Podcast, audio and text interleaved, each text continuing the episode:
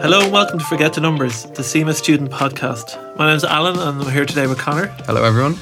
So today um, is a weird one because it's our last podcast of 2019, but for CIMA students, I guess it's a, a pre-warning to the fact that very soon the exam kicks in for February and there's a lot of work between to do now and then. So we are kind of celebrating the, the holiday spirit a little bit, but at the same time, um, it's an important time for CIMA students to definitely plan and prepare for the next sitting. So it's kind of Christmas and humbug yeah, all at the same time. Yeah. so, with fear for 2020. With fear. So just one thing to, to let you guys um, know that we are having a, is it a Christmas sale, a New Year sale? Uh, some kind of a sale anyway um, for CIMA students. So we have 25% off um, your CIMA annual uh, membership of Learn Signal.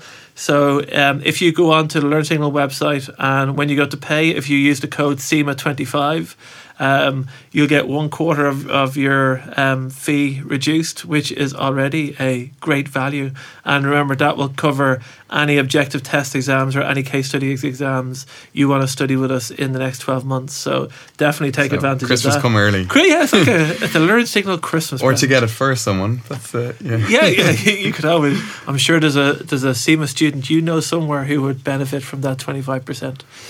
So onto, I guess uh, we do have to hit the the serious edge of because of um, exams do come very quickly in February, and um, the the thing we're going to talk about today is our new mock exams that were released.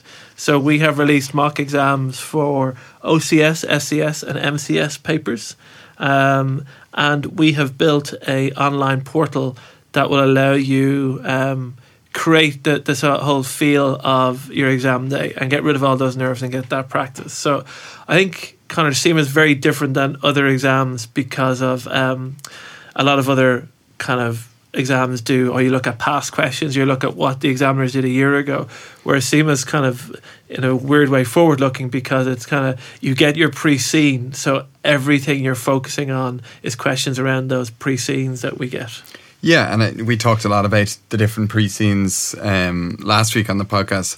And I think one of the main points is that regardless of what comes up in that pre seen, you're always going to encounter something different on the day. And, you know, there's so many variations that can be asked. So a, a lot of the benefit of practicing questions and mock exams is it's not about you know hoping that you stumble upon a question similar to your exam it's all about you know learning how to answer those how to go about it and particularly with mock exams trying to replicate what that exam day is going to be like but on the the other side of it, you know, we have developed all these mock exams so that they are based off the pre-seen. They're questions from the pre-seen. So it is as close to what that exam day is going to be like um, when you actually get to your real thing. So in the last couple of weeks, as the pre-seen, as you all know, as a as a CIMA tutor, we get the pre-seen three weeks earlier than, than the students. So for those three weeks um, in between, um, we've been working really hard on building question packs, which will be released um, in the new year as part of our study program, and those mock exams for your CIMA exam.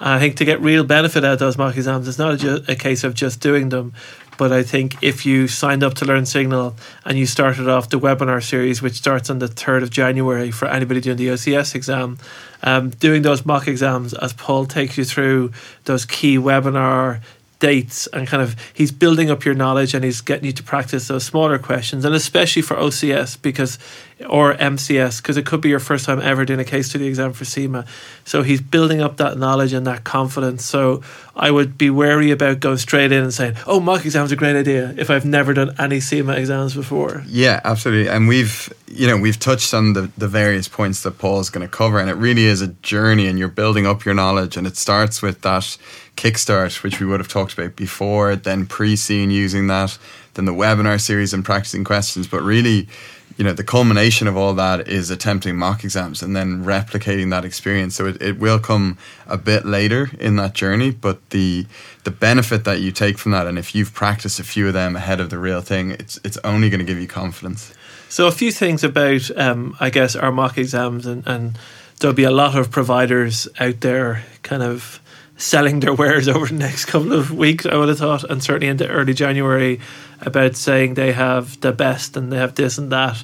Um, we don't get really too lost in that. We're just we're pretty confident about what we have to offer you guys. So I guess exam standard that we have people writing our mock exams who have written many mock exams for CIMA in the past and I think they've designed their mock exams with their experience of looking at previous papers, getting to know the examining teams about what they think. I think it's it's different for CIMA because it's a mixture of testing you, but it is these people's belief about based on the pre-seen what might come up. And again, there's a wide range. But I think if you look at our mock exams and if you do get to complete all three, um, there are themes that are definitely concentrated on. And we, co- as Connor mentioned, we covered all that and kind of we gave our opinions on those case studies last week. And whether it be uh, governance, for example, in one of the case studies, um, or setting up new products, or moving from one country to another, there was very obvious themes in some of those case studies. Not to say they should be concentrated on, but certainly uh, uh, those teams are concentrated on in the mock exams that we have done. So we've also made sure that when you're doing the mock exam, that you're given enough um, understanding about the timing. So obviously, in some of the CIMA mock exams, are broken between three sections and two sections. So we make it very clear how much time you should spend on them. We don't put start-stop clocks on because I don't think. Um, you need to, certainly in the earlier mock exams this is all about building up your expertise so you should be able to manage the time by yourself a little bit, and I don't think it's about um, in the mock exams about a countdown clock saying you must you have two minutes left, you have one minute left.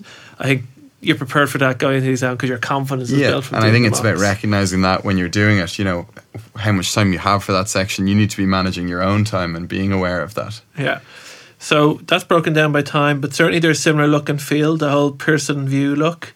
Um, so we we've built them in that way, so you can continue on. But I think the the the main, if you want to call it, selling point or benefit the students that our mock exams give are what you get after you submit the mock. So as soon as you submit the mock, it's all done in relative real time, especially for um, the case study exams. So Connor, after so three day turnaround, what what is it exactly that they'll get that will help them move their next stage? Yeah, well, as as soon as um, as soon as they submit it, it's going to our kind of expert corrections team, and they are going through each paper they get in individually. They are, you know, getting your overall feedback, but they're they're giving you marks in each different area. So they not only mark it, but they also have feedback for each section, areas you could improve, technique aspects to bring in. And at the end of all that, what you're getting is on our site, you'll be able to log in, see your correction, which not only shows you your mark, it also shows a model solution. And then on top of that, has feedback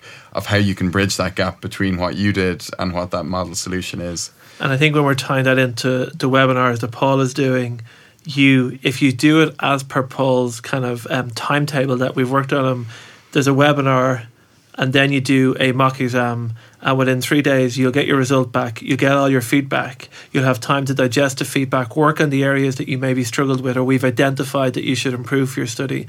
And then you're kind of all prepared again for paul's next webinar Yeah. on the friday. So if you kind of keep out that the the amount of learning that you'll get because paul is going to refer to the mock exam on the Friday that he's hoping that everybody would have done the week before. So the Yeah. amount of learning and feedback and insight you're going to get is going to be really, really good. And I think the other side of that is because all our webinars are very interactive. So if you've done your mock exam and you know there's bits of the model solution you were unsure of, or you have questions to do with your feedback, or you're wondering how you could have done things better, that that webinar is a platform that you can ask those questions to Paul. So following you know that plan, and if you've done the tasks, you're going to be in a really good position to really hash out some of those issues and keep improving your answers. so, Connor, now I'm going to throw some questions at you that students always ask us. Great. and, and, uh, and uh, always doubt the fact. And let, let's and I'm going to imagine a few and, and adapt them slightly for CIMA. But uh, here, here's one that I think we might hear an awful lot. I've already done the M- MCS exam and I did really well in that exam, so I don't think I need to do mocks. Yeah. I'm sorted. I'm okay. I don't need. Sure, it's all the same. No, there's first of all mocks regardless of how well you even if I thought you knew the a syllabus, you know, through and through, mocks is all about exam technique and it's it's training and it's practice and it gets you in that exam mode. So for that alone, by doing it, you know you're keeping sharp.